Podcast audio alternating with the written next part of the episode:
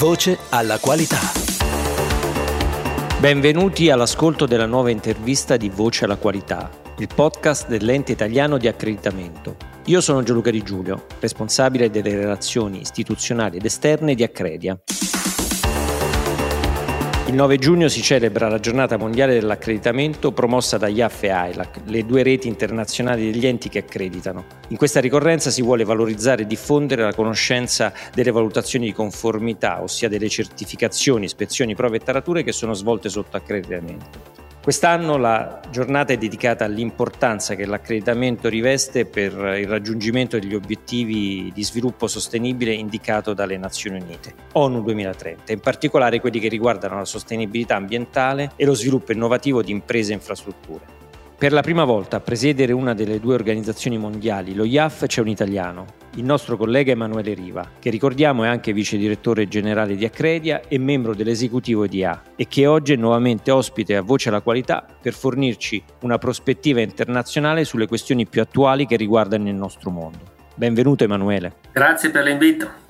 Allora Emanuele, neanche il tempo di insediarti alla presidenza di IAF e ti sei subito trovato a dover gestire una crisi internazionale. Mi riferisco ovviamente all'invasione della Russia in Ucraina e alle conseguenze che eh, questa sta comportando anche per il, per il nostro mondo. Eh, ci racconti appunto cosa sta significando e quali conseguenze si stanno verificando anche per il mondo della valutazione di conformità? Grazie. Allora, il problema principale sta nel fatto che IAF, appunto l'organizzazione che presido in questo momento, ha la sede principale, la sede principale, unica sede in America. Questo fa sì che IAF è soggetta alle sanzioni e al rispetto delle sanzioni americane. E questo fa sì che tutti i membri di IAF debbano rispettare queste sanzioni, a prescindere se queste siano eh, situate dentro o fuori dall'America. Eh, questo ha creato ovviamente una discussione a livello internazionale perché IAF nel suo statuto ha un principio di neutralità,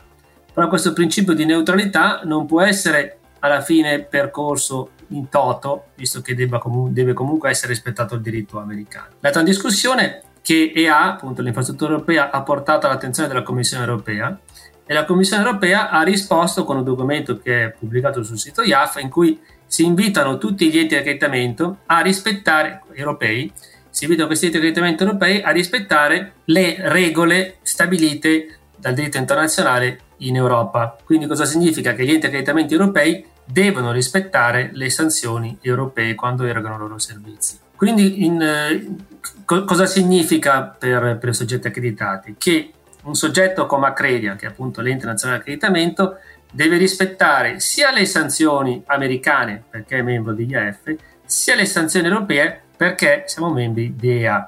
Eh, quindi un, no, non potrà essere, non sarà possibile per nessuna azienda che è sotto sanzione americana o sotto sanzione europea eh, essere accreditata oppure essere certificata sotto accreditamento. Questo appunto viene vietato qualsiasi relazione tra gli enti accreditati e i soggetti sanzionati. Questo ha comunque aperto oltretutto un'altra discussione, un altro dibattito, quale sia la legge applicabile a un'azienda certificata.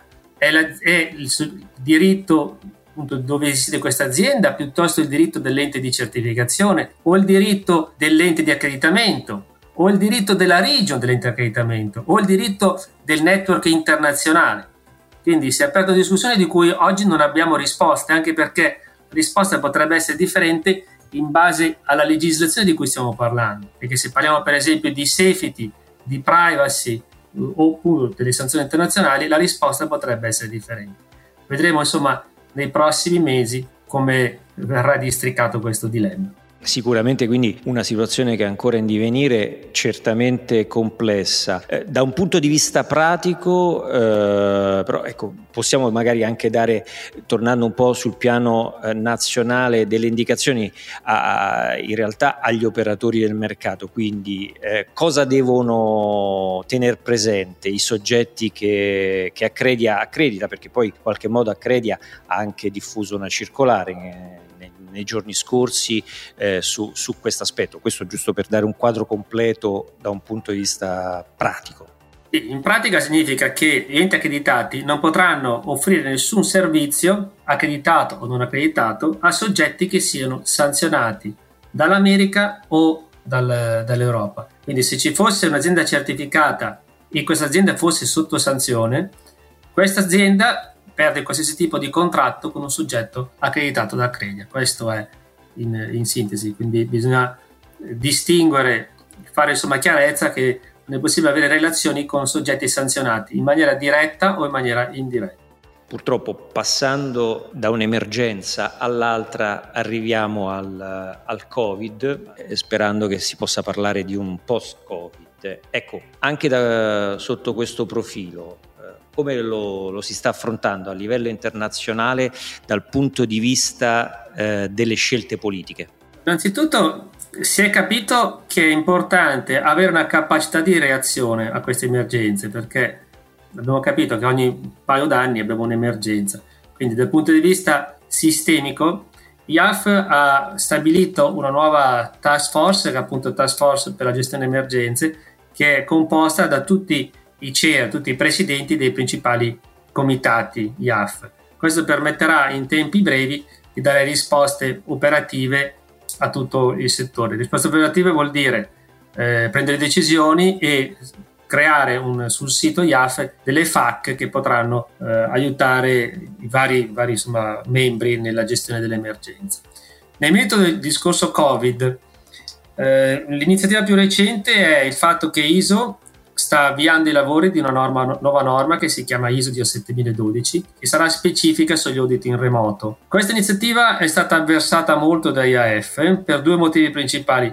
Uno per, perché è limitata soltanto ai sistemi di gestione, quando abbiamo un problema di gestione su tutti gli schemi di accreditamento, non solo sui sistemi di gestione. Quindi questo è il primo problema. Secondo problema che si potrebbe rischiare di sovrapporsi con altri documenti già esistenti e la, la, scelta migliore per IAF sarebbe stata quella di creare un documento come un allegato, un'estensione, una correzione della 19011 eh, vedremo insomma nei prossimi mesi se queste richieste verranno accolte. Comunque è bene che ci sia un documento unico internazionale perché stiamo vivendo una proliferazione incredibile di documenti su questo tema e un ente di certificazione o un'azienda non riesce più a capire quali siano i documenti eh, di, di, di riferimento.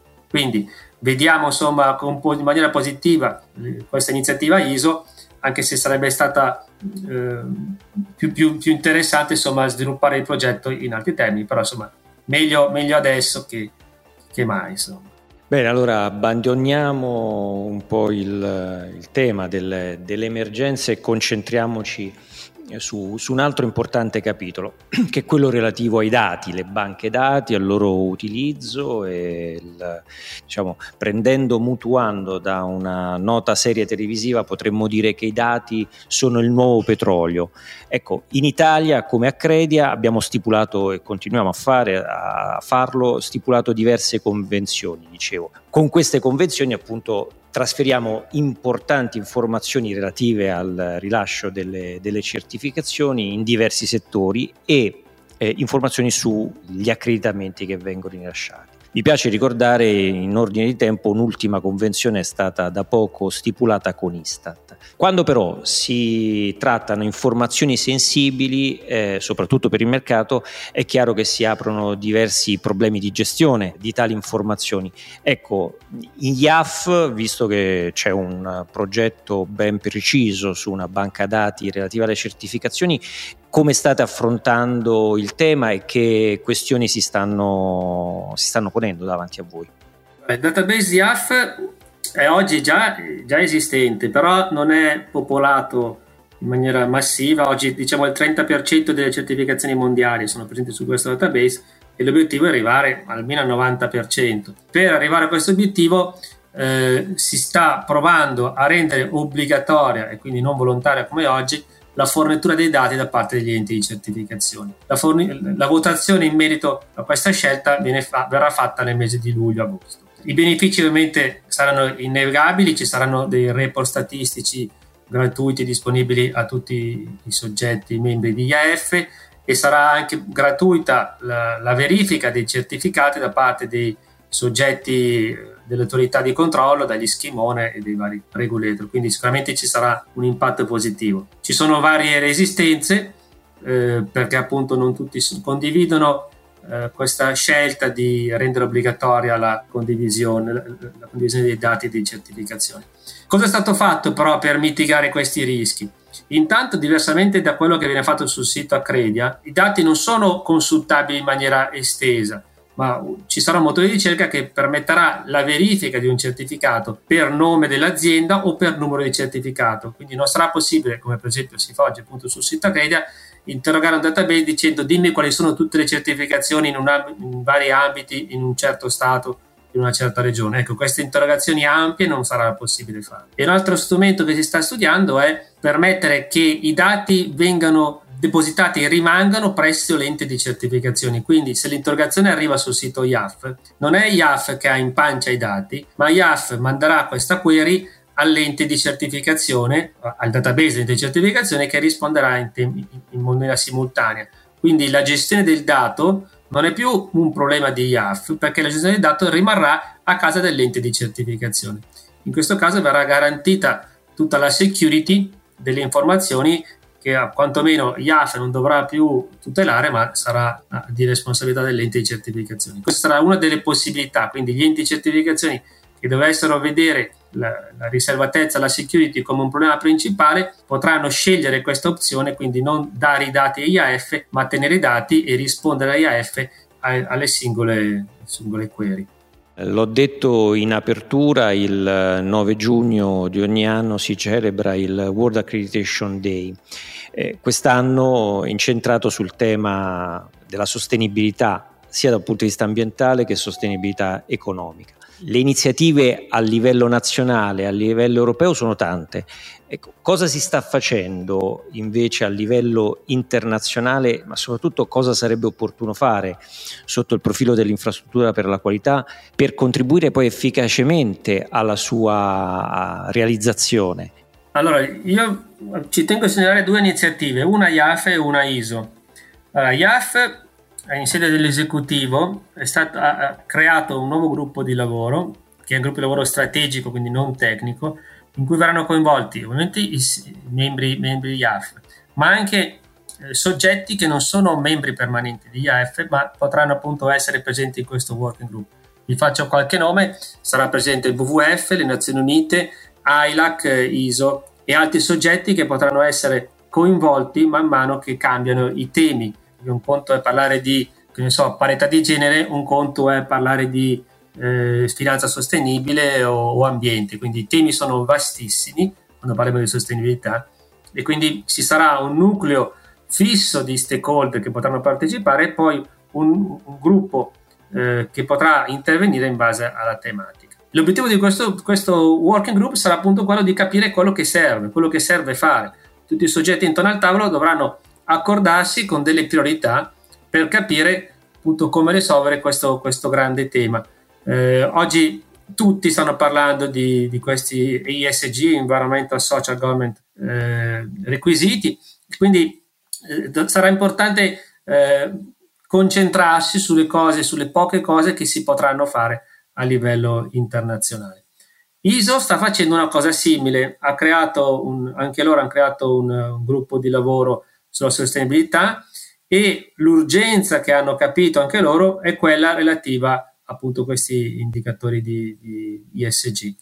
Eh, perché no, la nostra, la nostra, il nostro network oggi non è coinvolto come dovrebbe nella valutazione di questi, di questi requisiti. Eh, sono temi che ci dovrebbero vedere coinvolti in maniera importante perché eh, ricordiamoci le certificazioni accreditate sono da sempre in questi ambiti, parliamo di qualità, ambiente, sicurezza, eh, social responsibility, di governance, quindi sono sicuramente temi che noi gestiamo, temi che la, l'infrastruttura qualità riesce a gestire con competenza da tantissimo tempo, eppure non abbiamo ancora la visibilità che secondo me merita, meriterebbe eh, da parte delle istituzioni. Quindi l'obiettivo di questi due gruppi di lavoro sarà quella di focalizzarsi su cosa serve per fare questo passo ulteriore. Non dimentichiamoci che in Europa stanno arrivando due direttive molto importanti, quella sulla Corporate Sustainability Reporting Directive e quella sulla direttiva sulla sostenibilità della due diligence. Sono due tematiche appunto che coinvolgono questi indicatori ISG e che prevedono l'attività di accreditamento come uno strumento di, di aiuto. Eh, quindi questi sono i, i, i, due temi più importanti che, che, che secondo me vale la pena sottolineare. Anche perché mi permetto di aggiungere sotto questo profilo delle dichiarazioni di sostenibilità si c'era dietro un grande problema che pure allo studio, all'esame delle istituzioni e all'attenzione evidentemente anche del nostro mondo che è quello del greenwashing. Quindi poter verificare, avere gli strumenti per poter verificare le dichiarazioni che per esempio le imprese saranno chiamate a fare, certamente eh, potrà aiutare, sta già aiutando, contribuendo ad aiutare la, la prevenzione nei confronti di questa pratica che, che, che ogni tanto emerge dal, dal mondo delle imprese. Ecco, su questo anche l'infrastruttura per la qualità da un punto di vista nazionale mi pare che, che ha, fatto, ha già messo in campo degli strumenti, tu questo ce lo puoi confermare, no?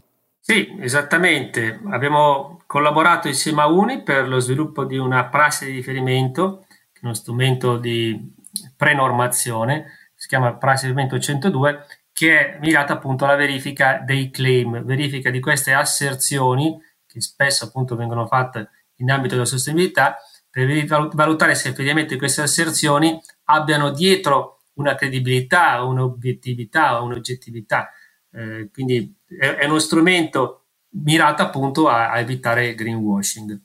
Eh, è, un, è, un'attività innovativa, uno strumento innovativo, eh, ci rendiamo conto che non è neanche semplice perché un conto è verificare che ne so, se un prodotto ha una certa origine, ha una certa composizione. Un altro è verificare se un prodotto rispetta dei criteri di sostenibilità o dei criteri di, eh, di intangibilità. Quindi è una valutazione molto più difficile, più profonda e bisogna anche capire da dove si inizia, da dove si finisce quando parli di sostenibilità. Quindi è un tema complesso sicuramente, però almeno oggi abbiamo uno strumento normativo che potrà essere usato per l'attività di certificazione e accreditamento per difenderci un po' tutti da questo greenwashing. Bene, allora grazie, grazie Emanuele per, per, essere stato con noi e per averci dato questo, questo spaccato da, da un punto di vista internazionale. Grazie mille, grazie. Questa puntata di Voce alla Qualità termina qui. Per leggere tutta l'intervista a Emanuele Riva, visita il sito accredia.it o sfoglia la nostra newsletter. Voce alla Qualità ti dà appuntamento alla prossima puntata. Voce alla Qualità.